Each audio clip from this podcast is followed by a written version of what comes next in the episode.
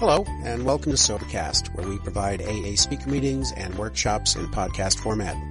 We're an ad-free podcast, and if you enjoy listening, please help us be self-supporting by visiting Sobercast.com, look for the donate link, and drop a dollar or two into our virtual basket. We hope you enjoy the podcast. Have a great day. Just, just adjusting my legs. Thank you very much, Fergie and Darlene.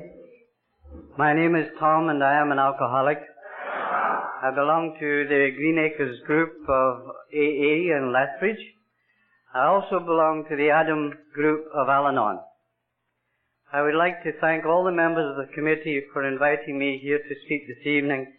And in particular, I would like to thank Kelly for picking me up and driving me straight to the roundup. And uh, uh, to Diane, uh, who has spoken to me several times, and for that lovely gift of a basket of fruit in my room. It's kept me alive for the last 24 hours. I'm still nervous doing this. I've been doing a lot of uh, traveling recently. Um, I was in San Francisco just before the earthquake, and then I flew over to um, New York, and then I was back in Washington two weekends ago, and I was speaking there with two of the giants of Alcoholics Anonymous, CC of uh, Prince Albert and uh, Franklin from Mississippi. The two of them, between them, have over 70 years sobriety, and that was a hard act to follow. Now I have to explain to you that they hold the Mount Baker Roundup, this is a typical alcoholic, in Mount Vernon.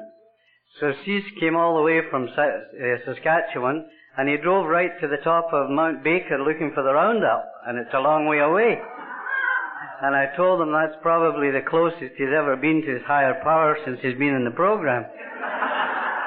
it also makes me happy to speak in Canada because I'm fed up uh, going down there and trading in my hard-earned dollars for 80 cents.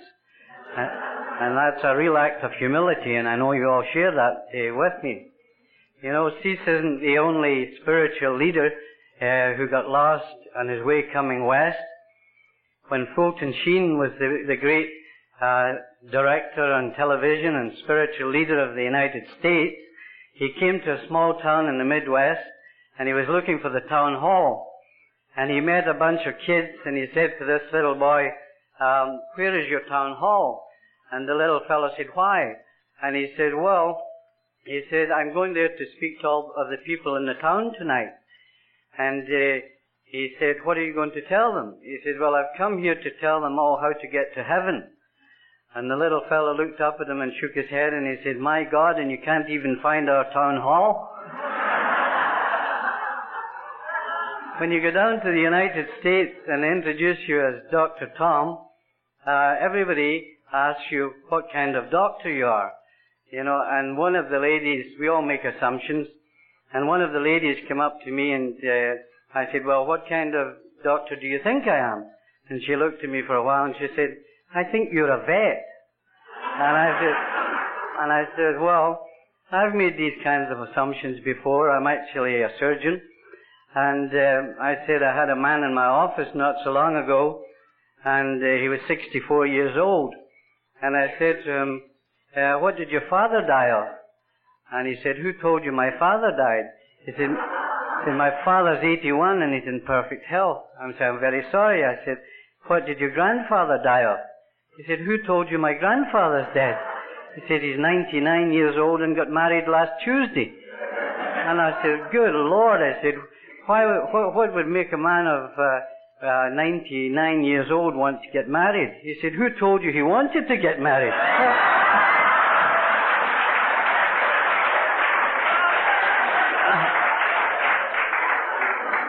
I'm, I'm not a dentist, and I'm not, thank God, a gynecologist. A, a dentist friend of mine said to me the other day, he had a lady come into his office and she was the most petrified he'd ever seen. She was shaking in the chair. And he said, what's wrong with you? And she said, well, I don't know what scares me more, having these teeth done or getting pregnant. He said, well, I wish you would make up your mind before I adjust the position of the chair.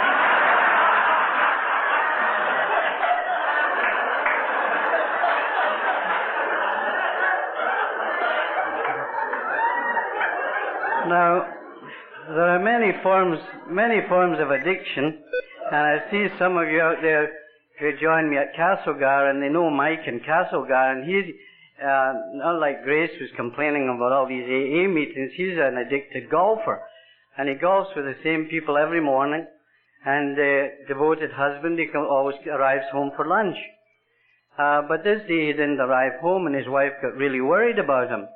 And uh, finally he came in about 6.30 at night, and she said, where have you been? And he said, well, I have to be honest with you, I played 18 holes of golf, was driving down the road and saw this pretty girl beside a broken down car.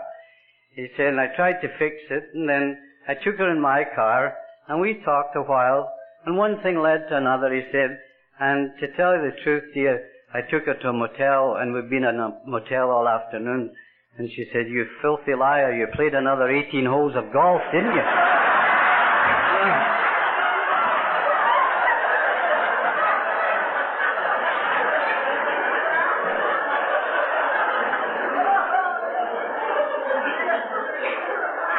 It's always it's always a pleasure for me to come here and speak to the 4-H club. That's the heaves, the hives, the hallucinations, and the hemorrhoid group. but I always have this problem, and uh, as you see, it's my height. And uh, I always worry, first of all, can anybody see me? So I bring a box. And then if you can see me, I wonder if you can hear me. And if you can hear me, I don't know if you can understand me. Because, you know, there are two official languages in this country, and it's obvious to you now that I don't speak either one of them. I was born, I was born in Scotland, and I'm half Irish and I'm half Scots.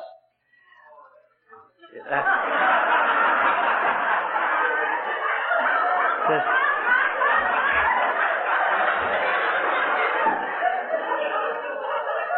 Well, that, that really is a dilemma because one half of you wants to get drunk all the time and the other half won't pay for it.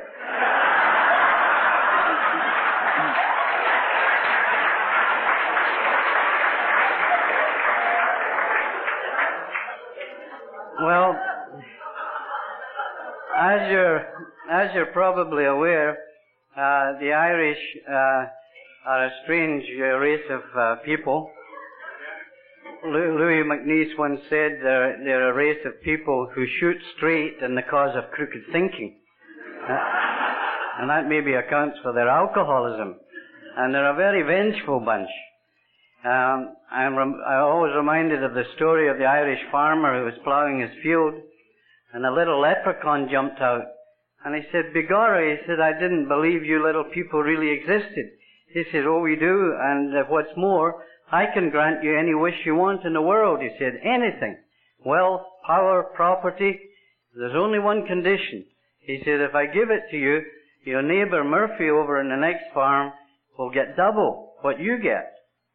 Well, that worried. He scratched his head for a little while and he said, Murphy gets double. He said, is it very painful to have one testicle removed?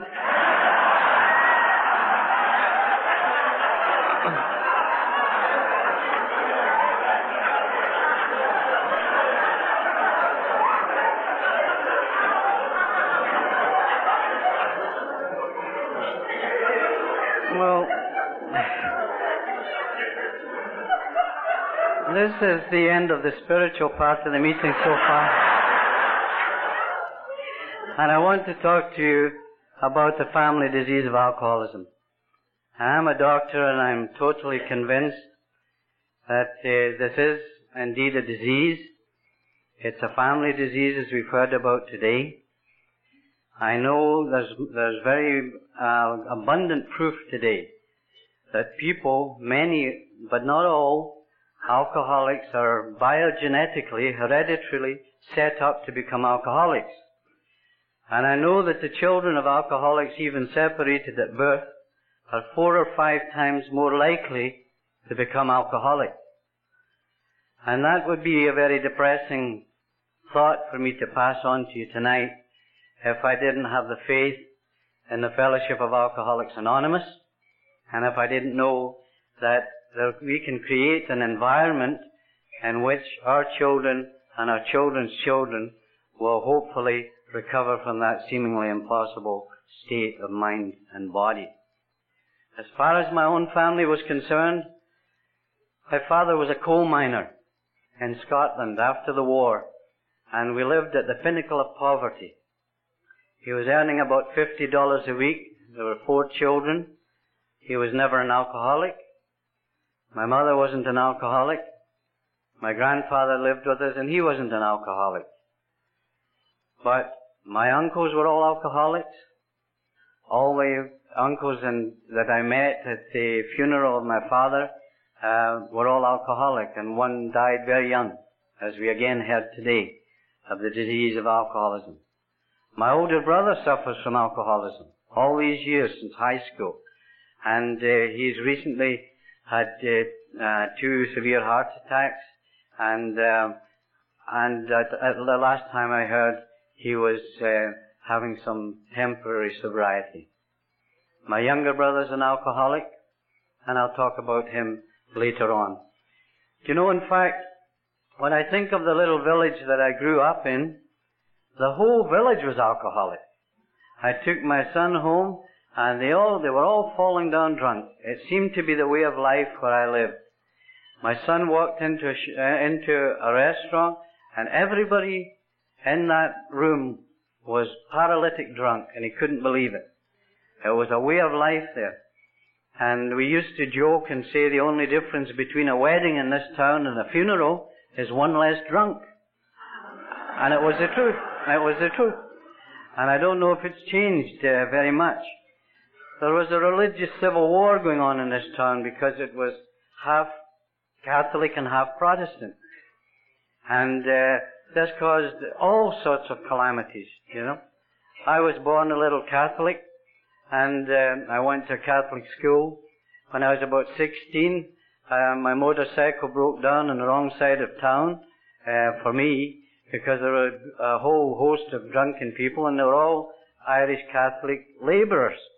And uh, I was a little fellow, as you gather, and they came over and they said, let's kick the you know what out of this little filthy Protestant. And before I could make the sign of the cross, they did it and they left me lying for dead in the sidewalk. So I wasn't very impressed with things religious as I grew up. And as I went to school, I heard about a God, a vengeful God. I may have misinterpreted it, but I can only tell you what my memories were. A vengeful God, that I had to be perfect to be acceptable to this God. And I heard a lot about God's will. I loved my grandfather very much. And we spoke into the small hours of the morning. And when he died, and I was young, they said it's God's will. And then a child in our family died, and it was God's will. And every calamity that seemed to come along, uh, this is Remembrance Day, and two of my favorite uh, uncles uh, were young pilots, uh, Andrew and Joe, and they both went down as young university students, went on to be pilots, and both died in the war. And that was God's will. So I made some kind of decision that I'd better keep uh, some distance away from this God character, and I shoved them way on the back burner of my life for a long, long time. You know, if you if you had asked me at that time what were my assets and liabilities in high school, I would have told you my liabilities were the poverty that I've described, and I would have told you um, and my height, I thought was a terrible liability. You know, the kids at school used to say things like, Tom Melling's so small, he's just a waste of good skin. And you, I don't think that's very funny.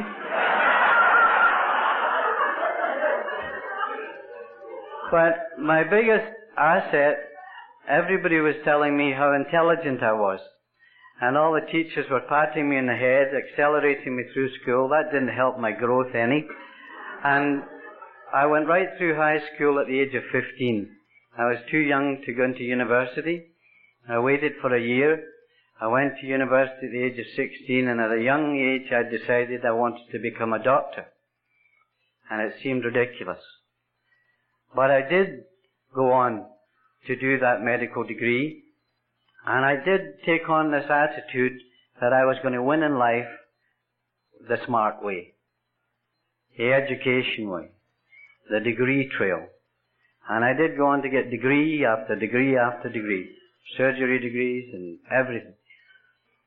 Some people say they're born alcoholics, and I say I became an alcoholic by degrees. but Father Father Martin uh, met me young in my sobriety, and he said, "You've heard the story, many of you.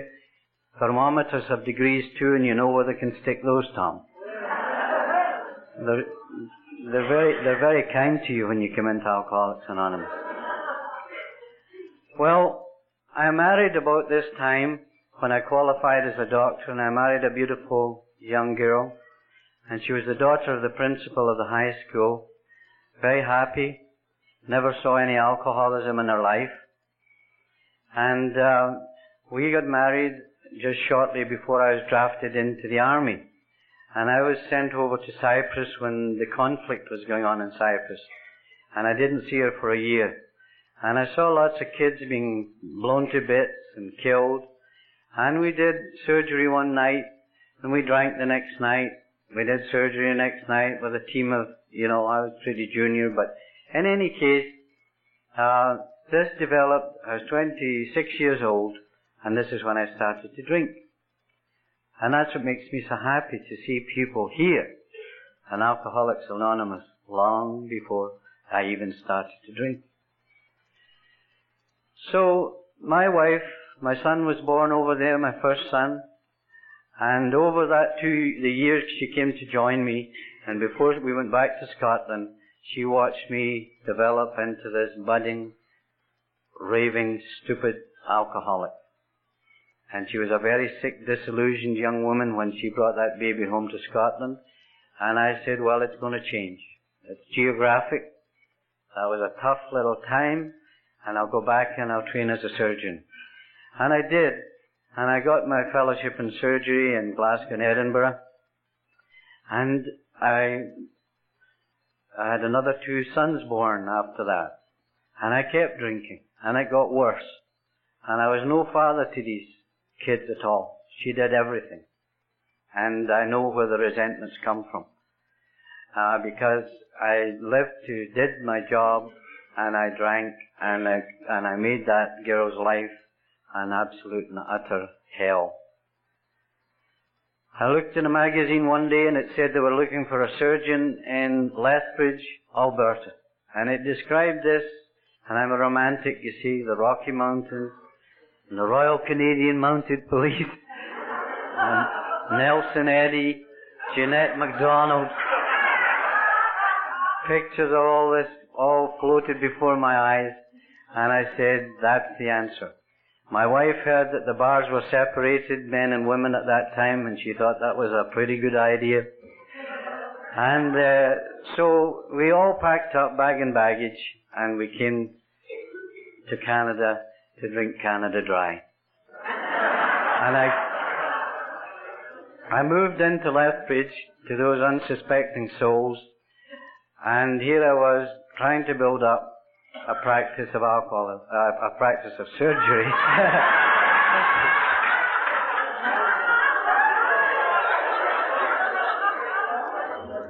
I got that one right. I was trying to set up a practice in surgery uh, in active alcoholism, and that's not easy. I did nearly all of my drinking in the 60s, the worst of it. And Robin Williams has said that if you can remember the 60s, you weren't there. and I wasn't there. All of the 60s. They were tough times. But I want to say to the newcomers coming to this fellowship, and I think it's really important that I know I did many, many good things while I was a practicing alcoholic. I know I achieved many goals. I did many kindnesses to people. I tried my best and I couldn't love my wife or my children. I was an incapable person of giving or receiving any love. I did the best I could with what I had. And it's not all bad. You see people come into the fellowship and they feel like the hole in the donut and they're no use and they've never done anything good in their life. And I can identify with that. But I want you to remember, I want you to remember some of the good in you. And now I want to tell you some of the useless things that brought me to Alcoholics Anonymous.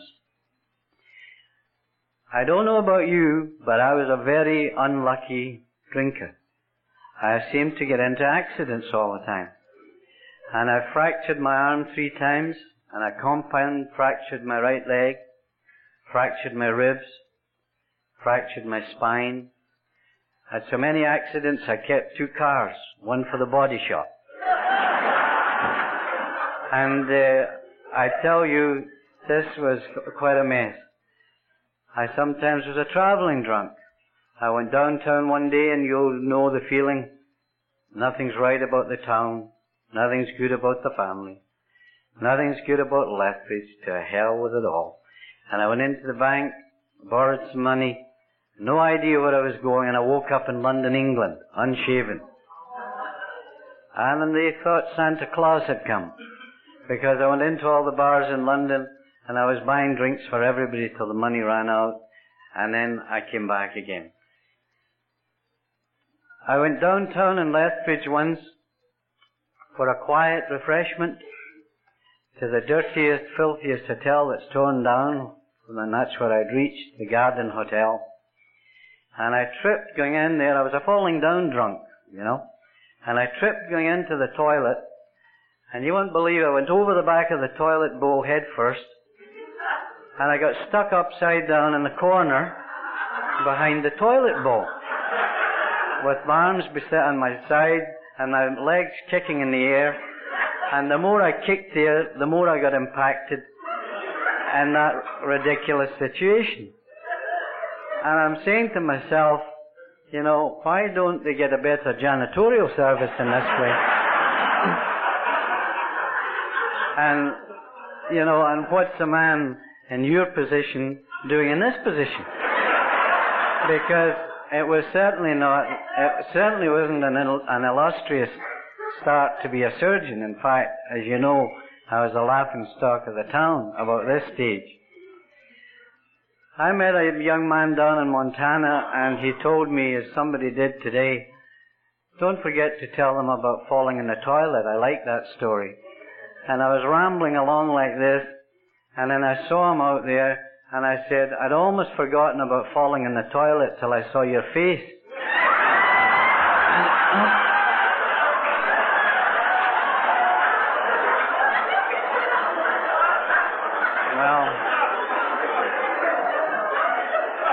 I surely to God hope you're still in the fellowship. When I was when I was drinking there one night, I had a a crash into a parked car in Lethbridge and I took off. The police caught me. I was brought before the judge. And uh, he said to me, you know, Tom, if I take you out into the open court, you're going to lose your license. The game's up. He said, I'm going to be kind to you. He said, and I'm going to hear your case in my private chamber, and you find me and the costs and all that sort of thing. And I told you I'm really intelligent. So I walked, he said, I hope that teaches you a lesson. I walked out of that judge's office, and you know what I thought? I've got this whole town in my pocket. I've got, I've got the judge, the chief of police, I got the thing, and I went straight to the bar. I'm happy to tell you that I went to an AA meeting many years later, and into that room in North Lethbridge walked the barman who served me the drinks, the policeman who arrested me, and who walked in but the judge? and every one of us made it to the fellowship, and the judge passed away down east not so long ago. In 1969, my daughter was born, and I decided to go down to, uh, I had some self-imposed sobriety. I decided to quit drinking, and I stopped for a couple of months. And I went down to Toronto and I wrote the examinations and studied and wrote the examinations for the Canadian Fellowship as a surgeon. And I passed the stupid exam. And I was so happy about it, I got so drunk in Toronto that I went onto the plane as a passenger and they threw me off with the baggage in Calgary. I was so drunk. And uh, here I was back, right back into my own cycle. You know, my wife had left me once or twice during this time. She took the children all to England at one time. And I'm making light, you know, of a really miserable, sick situation as you very well appreciate. And I, I cajoled her and she came back. And uh, here I was and I wasn't drinking. The white knuckle misery. And uh, one day she said to me, she never had any Al Anon. She said, you're doing so well now, Tom, that you could maybe handle a little wine with your meals, you know, when we're out to dinner. Well, boom, light bulb in head. Tom was drinking wine morning, noon and night in bed. She, she just couldn't cook fast enough. And I was really back to this, so I said, let's try something else. I said, I've got to discipline myself from the outside. I've got to get too busy to drink. So I ran for the school board. I got elected. I ran for the the, the, the um, president of the medical association, and I was, I was elected. And I was on this. I was on so many committees. I thought I wouldn't have time to drink, and it was a disaster, utter disaster. You know, you can't change yourself from the outside in. You've got to change yourself, I found out, from the inside out. And that's a message for the newcomer. Because there's nothing you can do. I thought, we, well, maybe, you know, I'll try some occupational therapy. And I'll build a television set, keep myself busy. An alcoholic TV, not black and white, not small, a big color TV. And I bought the Heathkit, and for three months I sat there, and I built this colour TV set, and I switched it on. My wife was away, it had left me again at this time, and I switched this thing on, and it worked. Here was the galloping gourmet in living colour. And he's cooking away and he had a bottle of wine in his hand and he's sipping the wine and he was cooking and sipping. And I thought I'd go downtown and celebrate. And I did. And I come home rolling drunk and I tripped on the carpet. This television wasn't even in a cabinet yet. And over went the television, and I put my head right through it, and it exploded in my face. And I cut my, my face was lying open from just a quarter of an inch from this eye to below this left ear, gushing. My chin was cut here, and again, I'm pretty smart. I said, this is an emergency. And and I went to the, see the best doctor in town, and that was me. I was really too ashamed to go to anybody else. And I covered myself up like Anwar, uh, uh, what's his face, uh, covered myself up in all these towels, and I made my way over to my office, and I stitched my face up without local anesthetic and leaving blood everywhere. And I missed about an inch of it. And I went back the next morning when I saw there was still a hole here, and I was going to stitch this up. And here was a note from my secretary, and it said she had moved to Vancouver, and she stayed there ever since.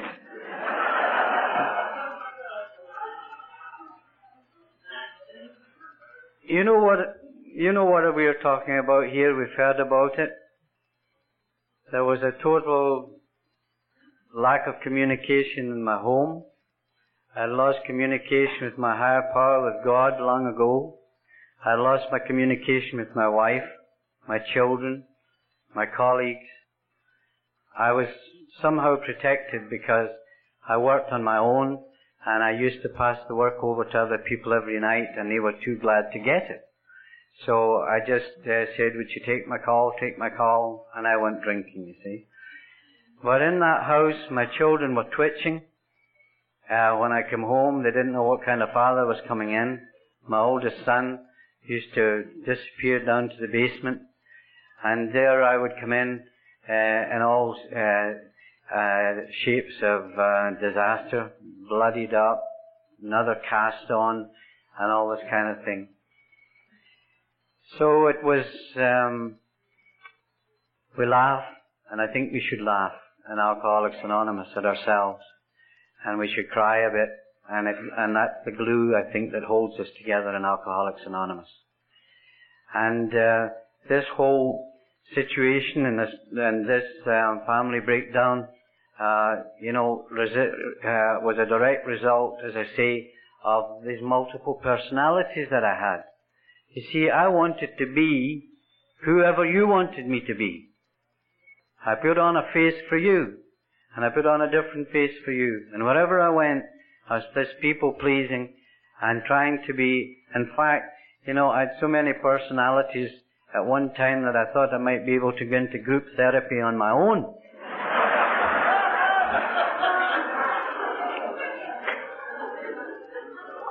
I wanted more than my share of everything. Like every alcoholic, I wanted more of my share of respect and I was acting like that. I wanted more than my share of love. I wanted more of my share of power. I wanted more of my share of sex. I wanted more, more of everything. And I was behaving in a way that I deserved nothing and I got nothing. It was just horrible. I was so, I was so filled with disgust at myself that I can remember just a few nights ago about going into a house and I walked into the bathroom, there was a full length mirror and I spat right in my own face. And that's exactly what I was feeling inside about me. Six weeks before I came to you, I was in the hospital and one of the senior surgeons collapsed right in front of me. He fell down at my feet and he had a complicated bowel obstruction. He was very ill and he said, I want you to do the surgery. And I said, I'm too ill, I'm feeling sick and I can't do it. And he insisted. And I was really sick. So I retreated and I ran off home and then his wife called me. And finally she prevailed on me and I drank uh, what was left of a bottle of vodka, which has saved more than one life. And then I came back to the hospital and I did that operation. And I operated in that fine gentleman for three and a half hours or so, and lots of it in a total blackout. And I'm glad to tell you he's very much alive today and a good friend of mine. But you know the insanity of alcoholism? But I remembered walking out of that hospital and I was shaking like a leaf because my wife said, I'd said to my wife once when she said, you can't go on like this. And I said, ah, I could drink, I could operate better drunk than some of those people could sober. And I don't think any of you would make a remark like that, would you? And here I was, and I made an intelligent decision again. I decided I was going to give up surgery and go, in, and go into full-time drinking. And what I'd actually decided to do was to go and kill myself. And I couldn't do it. And I moved out to British Columbia and I tried to drink myself to death. I broke my arm in another accident. And uh, I was brought back into Lethbridge in this pitiful state. And um, I remembered, I remembered a young journalist, Jim Maybe, who's, who's since passed on and he became my first sponsor. And two years before I came to you, I was sitting there having a drink and I noticed that Jim used to be a straight jacket, insane two-fister like myself, and he wasn't drinking. And I said to Jim, uh, you don't drink anymore. And he said, no, Tom. He said, I joined Alcoholics Anonymous a year ago and I don't drink anymore. And you know what I said? I'm very sorry to hear that. and it was, it was Jim, it was Jim, uh, I wasn't fit to make a telephone call, but it was Jim that was called for me that night. And I got on the telephone, and I want you to listen to this because he said to me, have you been drinking? And I said, of course I've been drinking. He said, how long have you been drinking? I said, I've been drinking for weeks. And you know what he said to me? He said, I'll be right over, Tom. And I don't, I think if he hadn't come over that night to me, I don't think I would be alive today. Because I don't know if I would be, if I would have made that next call. And I always think of Jim, and I went to see him before he died of uh, brain surgery. And um, Jim used to tell me, go back and tell those turkeys in Alcoholics Anonymous to be gentle with themselves. That's what he told me before he died. He said, we're far too hard on ourselves. Jim took me to that first meeting, and I'll tell you, I was not impressed. I went to the chapter house down there, and I thought I was back in kindergarten. I didn't even have decent furniture. I'd been thrown out of worse places. But it was the things in the wall that got to me, like, keep it simple, think, think, think, uh, first things first, and then there's one down there above the clock, and that's the one that made me want to throw up. It said, isn't it swell to be here?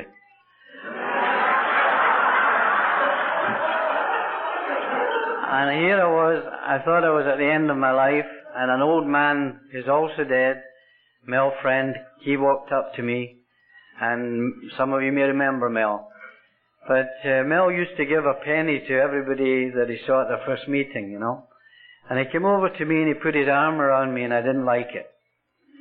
And he told me he was really pleased to see me there and really happy and I really didn't believe him. And then he said those magic words, we love you. And I was looking for the back exit to escape. and he gave me this penny, a penny from a friend, he said. And, uh, I still got it today. I never had a drink after that night. He gave me the big book. You know, he, he strung together three words for me. Honesty, open-mindedness, and willingness. I never heard them put together before. And he explained that to me. All I remember of the first meeting was there was a guy sitting across the table. Oh, oh, there was a patient on this side, one of my own patients. And I turned around and and he looked at me, and I think he was scheduled for surgery and he didn't show up.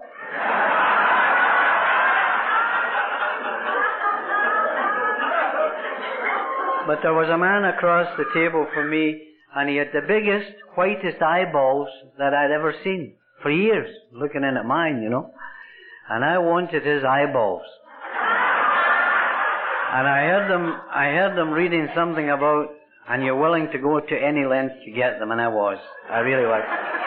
And that was all I remember of the first meeting. They could have been talking Arabic as far as I'm concerned. I my cast in my arm, and boy was I a sick cat. Anyway, they said, read this big book, Mel said, and you know your colleagues will learn to respect you. Well, they were walking over me in the street. One of them said to me once, what happened to you with the other broken arm I had? He said, did somebody step on you when you were crawling out of the bar last night? Now, that's not healthy, is it?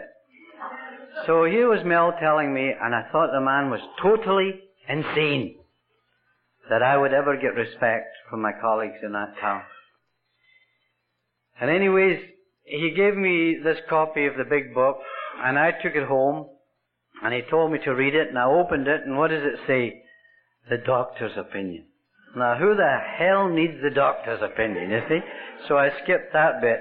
And then Bill's story, and I didn't know Bill. I'm such a self-centered, you know what, I moved on to there is a solution. Well, I've gone back and I've read the doctor's story over and over and over again, and I don't think there's a word of it should be changed. About this obsession of the mind, this allergy of the body, you know. I have a friend, he, he goes into hospital, the nurses say to him, what does this mean? You're allergic to alcohol. And he says, well, I break out in spots. And she says, what kind of spots? He says, well, spots like Montreal, Saskatoon, Vancouver.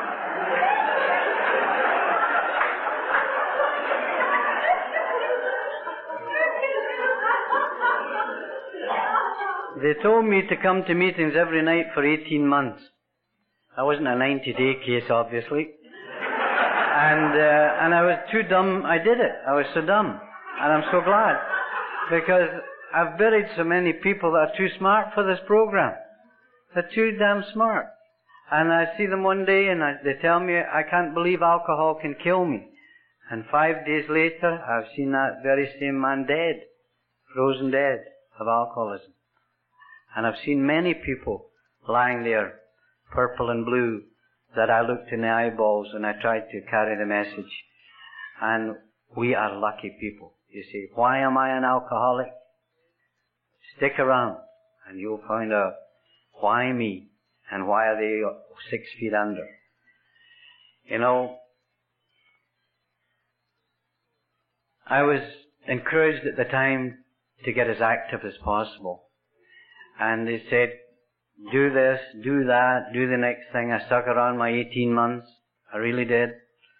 And uh, one night I got a telephone call about three in the morning, and it was a local disc jockey.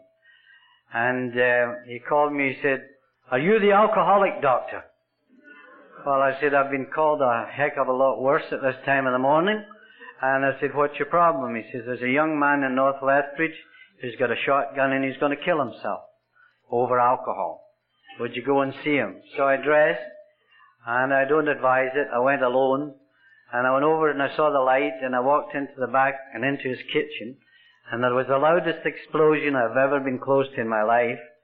And he blew away the kitchen cabinet, the hole that size above my head, just above my head.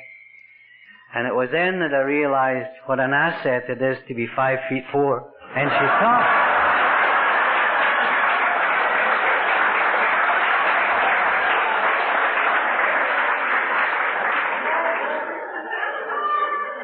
Jim, Jim told me about the powerlessness of the first step. I had no problem.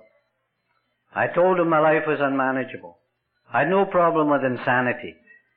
When I was drinking, I could get anxious, depressed, paranoid, skits, any, any manic, any way, any mental disease. I could mimic it and live it. And you know the funny thing? If I stay away from Alcoholics Anonymous, I can reclaim it all back. I can get anxious. I can get edgy. I can get depressed. I've got to stay around the tables. I was talking to old Franklin, you know, and there he is, you know, um, as a friend tonight, with say 30 odd years sobriety, and they're sitting here, and thank God for them. Thank God for these people. You know, because they tell me as John told me today when he shared the story of a friend with a dying husband, loss of a son, 30 years sobriety. Back to the basics was her message. Love in the program, strong in the fellowship, and it just pours, pours out of these people. And what can be achieved through this staying around is just truly a miracle. Now when it came to the power, you know, finding a power greater than yourself, I knew there was power in Alcoholics Anonymous. I felt I was plugged into power in three months at the table. I was looking around wondering where all the power was coming. Why am I doing the things I could never do before? How am I doing this? How am I living? I could see things happening. Tremendous power. But I couldn't come to terms with uh, higher power or this God talk. And I envied those people. I envied those people who were calm, who could talk about a God of their understanding, who could talk about how they, how they related in a conscious way to their own higher power. They choose to call God or not. I just wasn't able to do that. So I traveled around, the paralysis of analysis I called it, going nowhere. And I went down to see old Father Barney, another old father of AA, and uh, Barney looked at me and listened to my blurb, and he says, Tom, I've one piece of advice for you. He says, go and hang your brain on the line for a year to dry, and come back and talk to me. And I wanted to punch him in the eye. And he was right. And I came back in a year's time and I said, how do you make a decision to turn your will and your life over to God? And he said, you took Latin to, decide is not to add something on. Decidere means to cut something away. It's a pruning process. Deciduous trees, the leaves fall. Decision is to cut away. He says you have got to cut away the things that you know are standing between you and an understanding of a God that other people have. And I knew what he was talking about. My younger brother's an artist in the fellowship. And he told me when Michelangelo was asked about the statue of David, never forgot it, and he said, how did you ever visualize such a beautiful piece of art as that fantastic statue of David? Michelangelo said, I cut away everything that wasn't David. I cut away everything that wasn't David. And that was the job that Barney sent me about. And the fourth step, I think I came closest to some spiritual experience. Because when I sat down and wrote my fourth step, my inventory, I could see the phoniness, the filth, the deceit, the infidelity, the cruelty, and the pain of me and alcoholism. And I saw myself like glass. And you know, if some of my patients could only have the insight that this fellowship can give, every human being should be a member of Al Anon. Every human being.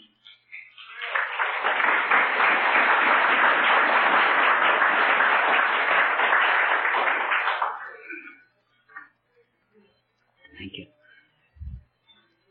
There's not one person I've ever met who isn't being affected in some way, directly or indirectly, by alcoholism. Children, brothers, everything. Doctors, employers, and the whole works. You know? And um, this insight is what saves your life. And Socrates said hundreds of years ago that the unexamined life is not worth living. And I believe him. And if I died the day before I came to AA and they put that in my tombstone, Tom Melling's life wasn't worth living, I would have no argument with that. Because I had no idea of what was within me. None at all at that time. It took me far too long to do my fifth step. It took me five years.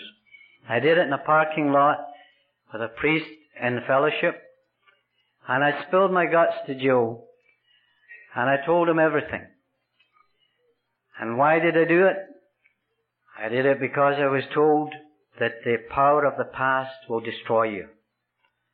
And if you get to that stage in your program, you might drink again.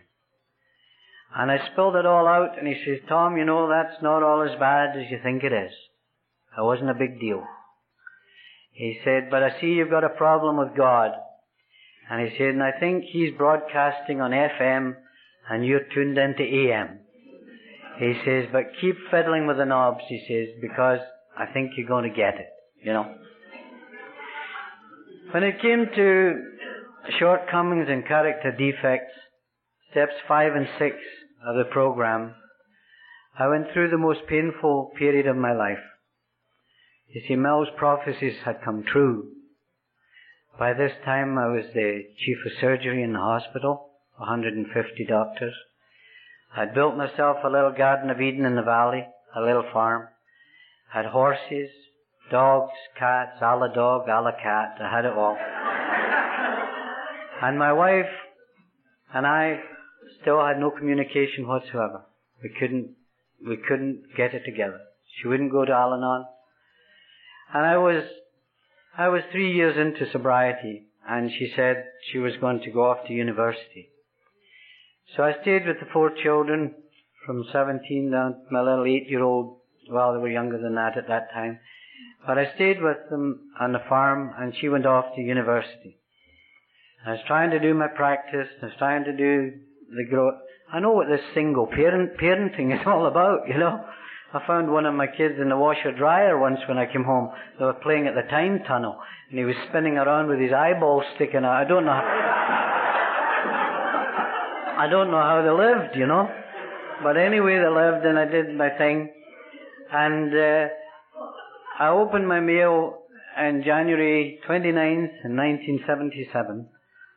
And when I opened the letter, it said that my wife was not coming back. And she never would. And she never did. And I was crushed. I was totally, I was crushed, I was angry. I was angry at you and your promises. I was angry at me. I was angry at her. I was angry at everything. And I went into what my friend Mac Cheetah, the late Mac Cheetah, called one of the deserts of his life. I'll speak about Mac later in a minute.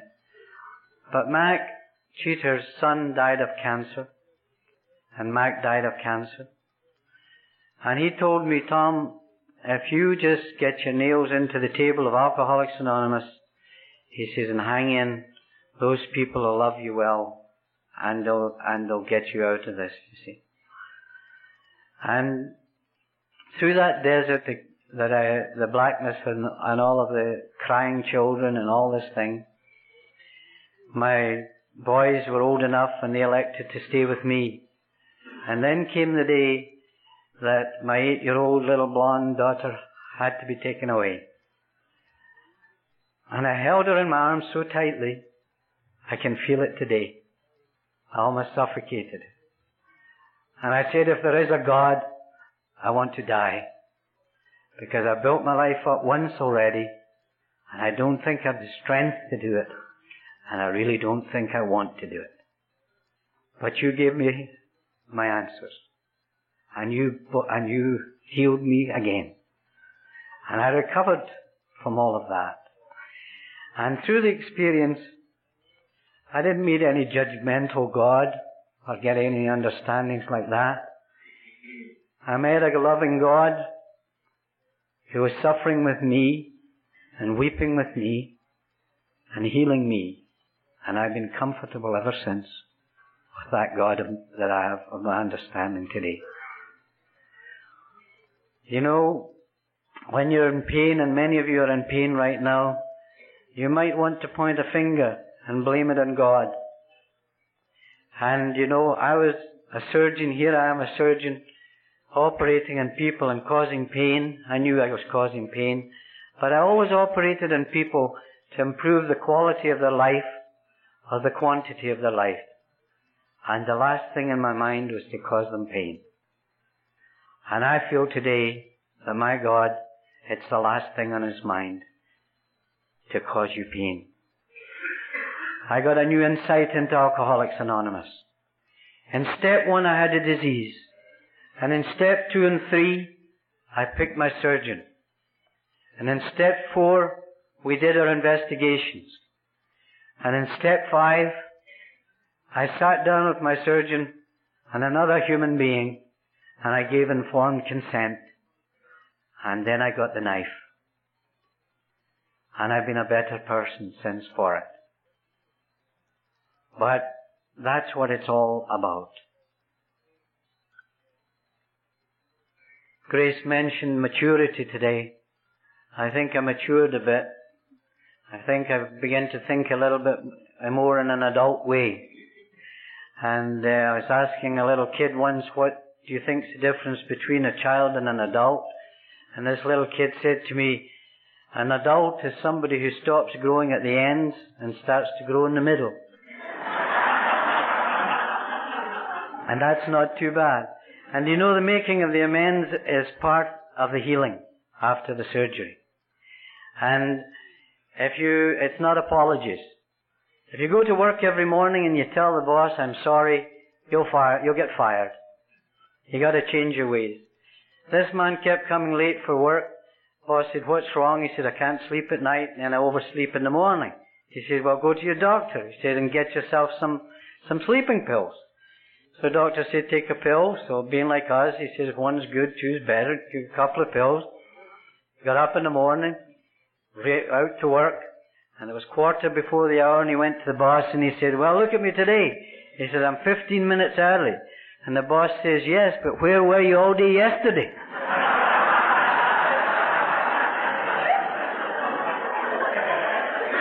I don't, I don't want to talk too much about doctors.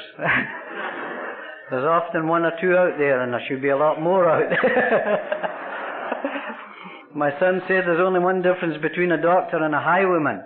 A highwayman gives you the choice, your money or your life. The doctors will take both.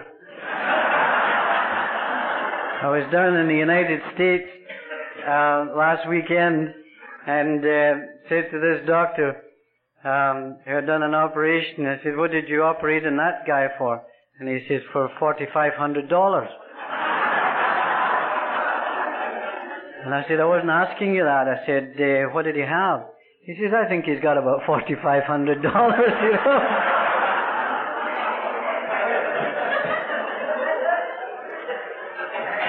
I'm not being I'm not being too not being too critical, but uh, I have a funny feeling if you went to a doctor down there and you told him you had shingles, he would try to sell you aluminum siding.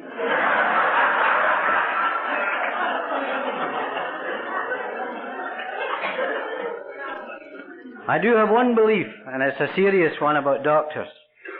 I think every single alcoholic should have a psychiatrist. They badly need your help.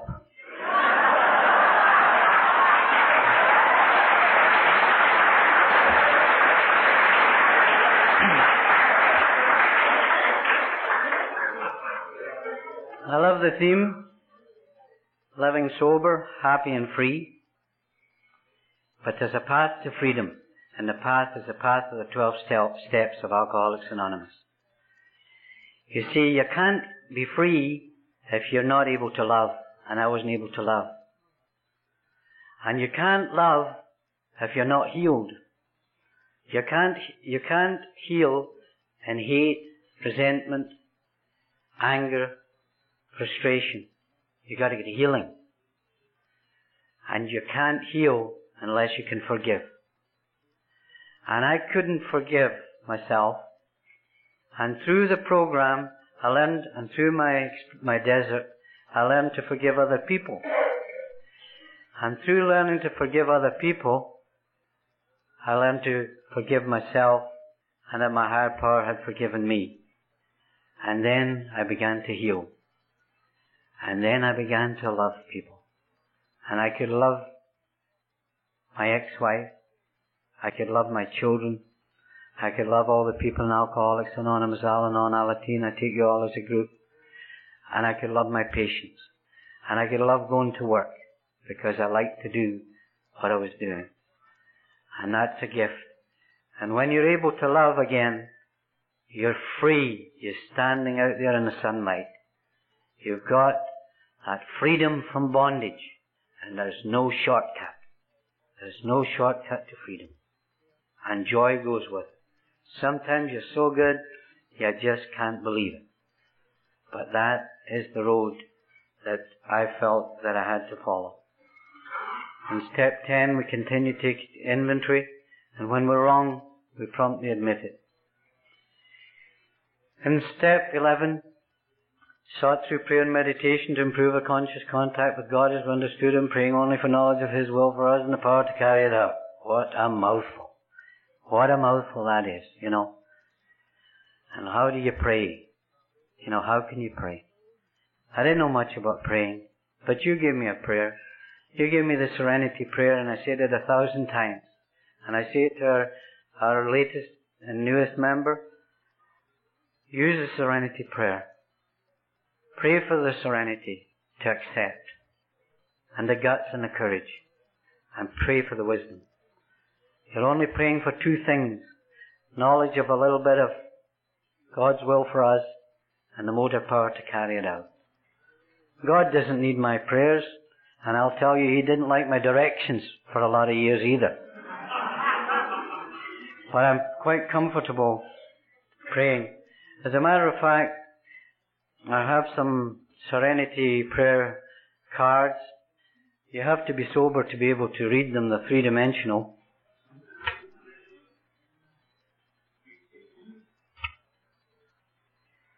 And I love the peace prayer of St. Francis.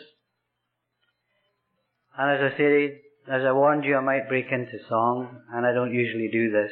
But I'd like to share that prayer with you in a special way right now. Make me a channel of your peace. Where there is hatred, let me bring your love. Where there is injury, your pardon, Lord. And where there's doubt, true faith in you. Make me a channel of your peace. Where there's despair in life, let me bring hope. Where there is darkness, only light. And where the sadness, ever joy. O Master, grant that I may never seek so much to be consoled as to console, to be understood as to understand, to be loved as to love with all my soul.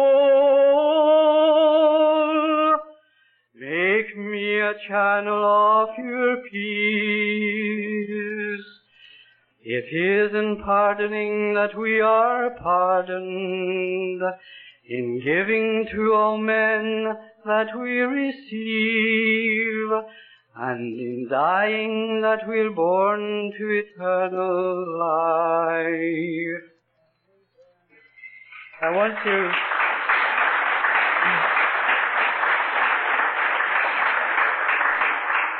I want to share another insight I got in Washington into family recovery, which was new to me. And it was not the application of the steps to the family program, it was the application of the traditions. And this is what I heard. I heard our common welfare should come first, that family recovery depends on unity. I heard for our family purpose there is but one ultimate authority, a loving God as He may express Himself in our family conscience. I heard that parents are but trusted servants, and I heard that today again. We have gifts of children. I heard that every family member should be self-supporting through their own contributions. You can smile. I heard our family relations are based on attraction and not promotion. And I heard that the spiritual foundation of our family is to place principles before personalities. And I liked it. And I wanted to share that with you today. They say if you stay this long in Alcoholics Anonymous, you're going to witness many miracles. And I'm going to share one or two miracles with you. Bill Wilson's recovery was a miracle. Dr. Silky was a gutsy little man, Dr. Silkworth, who stood up before the medical community when there were less alcoholics and would fill this corner. And he stood before the AMA and he said, Alcoholics Anonymous have the answer to this problem. And that takes courage. And that takes wisdom. And he witnessed the miracle of the birth of Alcoholics Anonymous. And if you stay around and if you don't have a God, use Bill Wilson's God for a little while until you find your own understanding. Bill Wilson had a sudden spiritual awakening. Mine was more the reluctant variety, the slow, retarded growth, you know.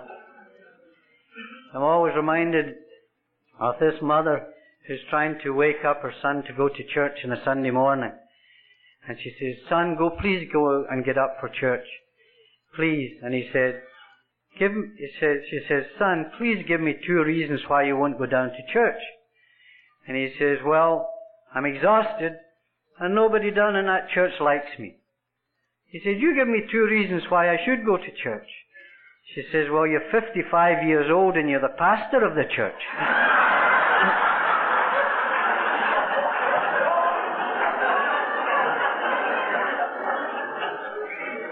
One of my sponsors is a United Church minister. I have a number of sponsors. But uh, he was telling me that uh, he's had so many shotgun weddings in his church over the last couple of years that he's going to change the name to Winchester Cathedral.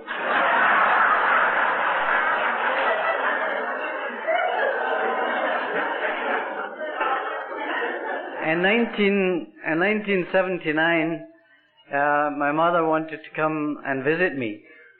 And um, my sister told me don't bring her to Canada because uh, She's 80 odd years old and it'll probably kill her, you see.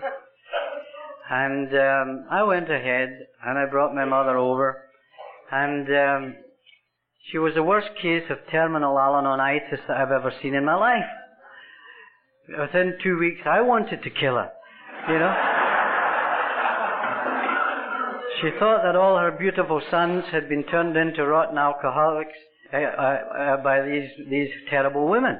You know, these women were responsible for everything. And I dragged her to Al-Anon, 80 odd, and I started. I said, "You got to listen to this," shaking her up. You see, and and uh, you know, I, I always um, I always have a dig at uh, at Al-Anon, being one myself. I think it's quite funny.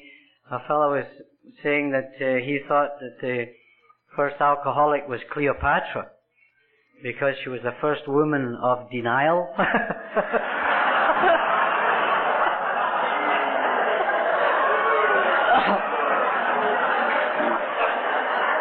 but my my friend Dr. Paul of the Big Book, you may have heard Paul, he told me who the, the first alcoholic was.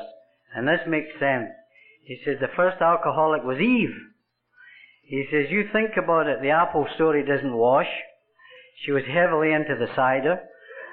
And she was walking down the garden and she was having conversations with snakes. He says, what do you call? He says, he says, what do you, what do you call this? That makes more sense, you see. So that's why we thought Adam was the first Al-Anon and we called our group the Adam Group of Al-Anon. And I was thinking of, of, um, after they were kicked out of the Garden of Eden, after Paul told this story and Adam going down, was past the Garden of Eden all covered in weeds with Cain and Abel and he would say, there's where your mother drank us out of house and home, you know? Paul and I went to a meeting uh, down in uh, Missoula and it was called Not Tonight Dear. It was about sex and alcoholism. And Paul told me the reason why Al-Anons keep their eyes closed during sex. He said they can't stand to watch an alcoholic enjoy himself.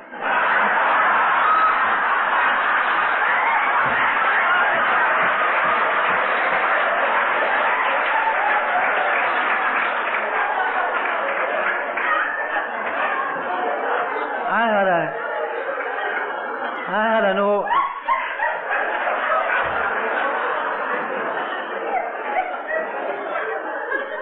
I don't know. I, I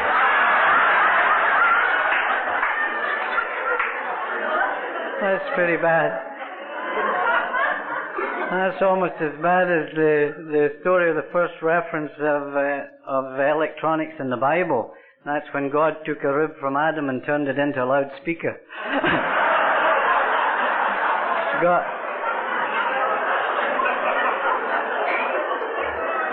Now, Grace, told Grace told us Al-Anons we got to soften our voices down a little bit. But this this old uh, Al-Anon brought her husband in to see me, and she said he's really very deaf. And I took, examined him, and I said it's worse than that. You know, he's he's deteriorating in every department. And she said, well, what can I do about it? And I said, well, you could put some spark in his life. You know, I think maybe a little more sex might cheer him up. And he turned around and he said, What did the doctor say, dear? And she said, You're going to die.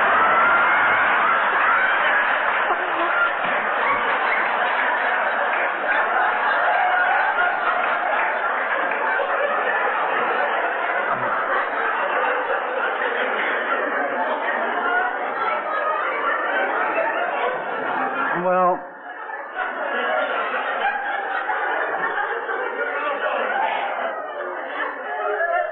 there are there are amazing things that you can call AA co- coincidences. They happen every day. John and I had one today. And in 73, my mother called me and she told me my father was very ill and he might be dying. And I called the doctor and he, he said, uh, oh, don't come right away. He's not that bad. And I was, before I hung up the phone, that voice that speaks in your head said, why would you wait? And I jumped in the plane that Friday morning And I was in Scotland on Saturday morning, and I spent the whole day with my father, and it was the most beautiful day that we ever spent. We talked about everything, and he said everything he had to say. And I told him about Alcoholics Anonymous. And he said, Tom, I've never met anybody in AA. He said, but would you do me a favor? And when you go back to Canada, or forever, would you tell these people that I love them? And he died. And um, I was treating a young man, these spiritual awakenings that happen to people. I was treating a young man in 1980, and he was terminally ill, and he was jaundiced, and they all thought he was going to die. And uh, I saw this with my own eyes, and I told him he was going to die, and to get hold of his pastor, and he did. And I had to leave, and when I came back, he was almost completely recovered. I was 1980. He'd been in the hospital for months, and he said he had an experience similar to what Bill Wilson had. Was, he said there was a light, and he was told that it, in his head, or however, I'm not making heavy stuff of this. It just said you're going to be all right, and he is all right. And what happened? It turned out he was a doctor, and he had never practiced a day as a doctor, but he's practicing today. He got started working just last year. So these are miracles. These are miracles of recovery. Another AA coincidence, I woke up at three in the morning and my mother was in the bedroom beside me and I don't know why I woke up but there was a muffled sound and I went in and my mother was going into heart failure and her, her lungs were filling with fluid and by the time I was living with my son Steve, by the time we got her to the hospital, her heart had stopped in the emergency and she was clinically dead. And I walked down the corridor and I was pretty sick. And I was talking to my higher power and I said, if that's the way it's to be, that's the way it's to be. There were two voices in my head. One was my sister saying, if you bring your mother there, you're going to send her back in a casket. There was another voice a louder voice, and it was a voice of the late Mac Cheater. And Mac Cheater, many of you may know from Winnipeg, whose son died of cancer of the leg, and he himself stood at the podium when he was dying of cancer. He propelled me into a new dimension, the eternal dimension of Alcoholics Anonymous. Because Mac would always say, this is too big a deal for one lifetime. He said it over and over again. Too big a deal for one lifetime. He says, you know, Tom, he said, if love is really love, it's everlasting love. It's eternal love, or it's not love at all. He said he believed that love was stronger than death across the podium. Beyond you, beyond the program, he spoke before he died. And he said, I know that I'll walk with my boy in the sunlight again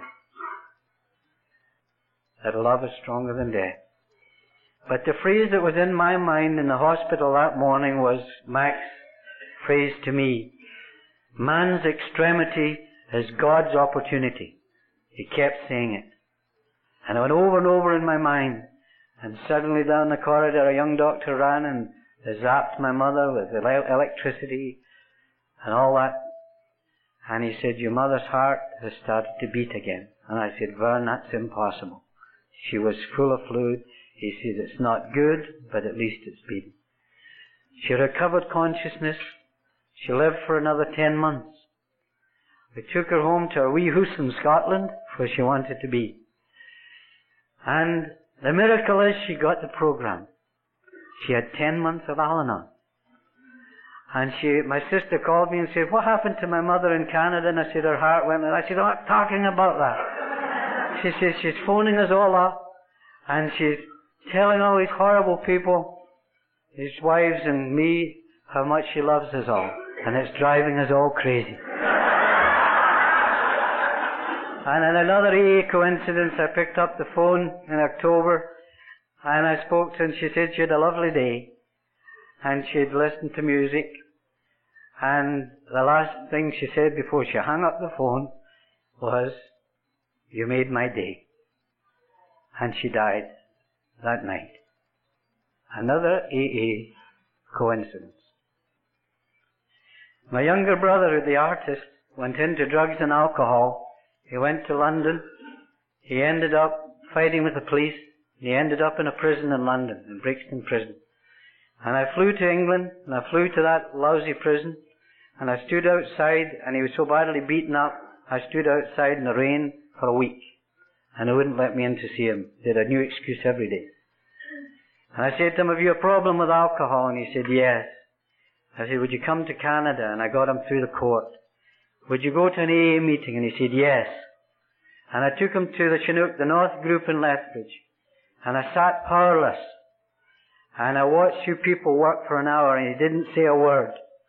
And he walked out of that meeting and he jumped three feet off the sidewalk and he said, Tom, that's what I've been looking for all my life. And he's been sober ever since 1976.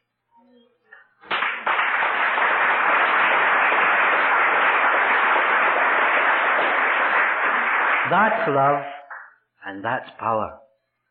Today, he's the cartoonist for the London Times, the biggest newspaper in the country, from the gar- and came from the garbage can. In 1978, I spoke in Kalispell, Montana. My wife had left me in 1977, taking my daughter. And I finished speaking, and a beautiful girl most beautiful woman came up to me and she said, identified with what you said.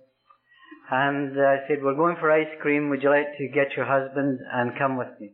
And she's gorgeous, you know. Teresa would be with me today, only uh, her father's just gone through heart surgery.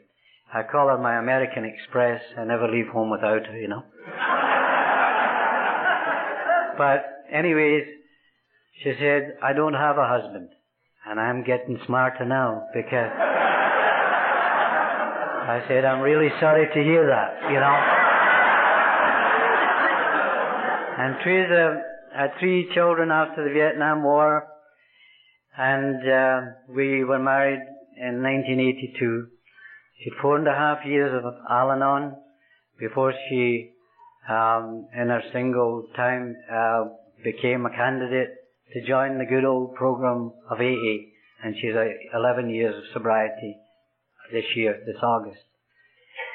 And she has done wonderful things in my life, and she's done wonderful things for my children and her children. It has been a joy uh, to watch it grow.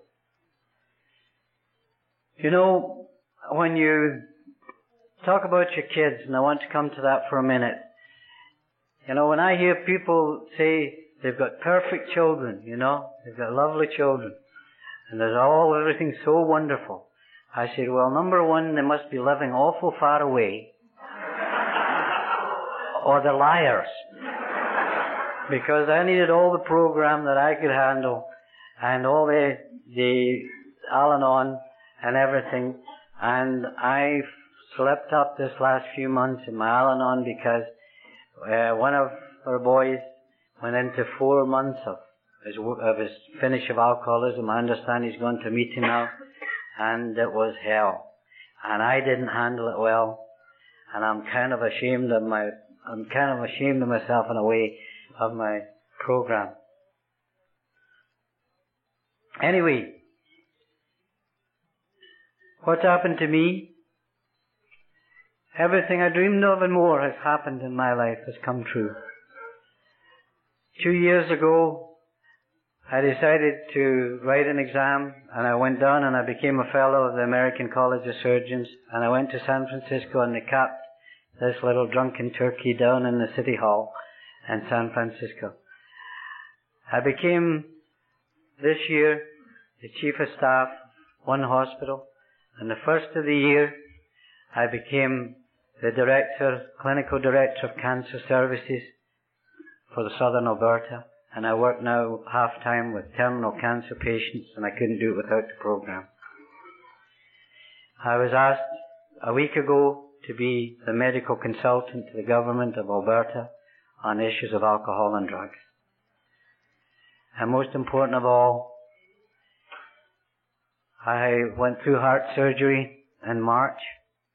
I went through balloon uh, angioplasty, and I lay on the table for two and a half hours, stark naked and freezing, and I wait while they put that thing into my heart, and they blew up the balloon. And when you're lying there, the only thing you're thinking about is to be back in the arms of the people you love.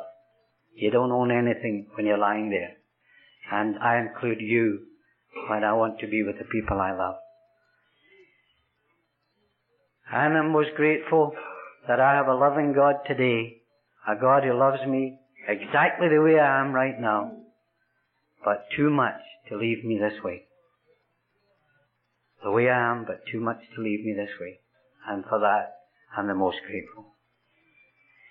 And, and carrying this message and practicing these principles in all your affairs, a friend of mine says if you're having trouble practicing the principles in all your affairs, maybe you're having too many affairs. and think about it. I always think of uh, Mother Teresa of India, who says you can't give what you don't live. She says we're not called to be successful, we're called to be faithful to each other, to a group, to families. And uh, that's what that's what carrying the message is all about. Success is not what you have. Success to me is what you've overcome. I always finish my talk by speaking about my father, the coal miner. Because when I was young, he used to show me coal. And he, and he told me and I didn't understand it. He said, on sunny days with the sun shining and the trees flourished and they fell and over the centuries they went underground and he'd hundreds of hours to dig that coal. He said, and look at it. It's dead, cold, tasteless, inert, useless stuff. He said, but you put a spark to it and there's a flame. It lights a fire and it returns. It's a miracle. That centuries old debt of light and heat. And when I come here, I come to tell you that my Father loved you. I come to tell you my Father that I know today loves every one of you. And I come to return my debt. I was dead spiritually till the 13th of April 1972. And there was a spark in me and I know where it came from. And I came to you and you lit my fire. And I come to return my debt to you of light experience and try to be transparent so that it will come through. And I return to you my debt of warmth, the debt of love that I have for every single one of you. And God bless you.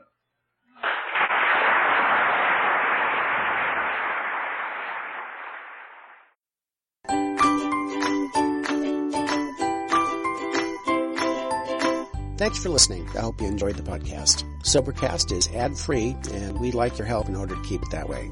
So if you'd like to help us be self-supporting by pledging a dollar to a month, visit Sobercast.com and look for the donate links. Thank you very much.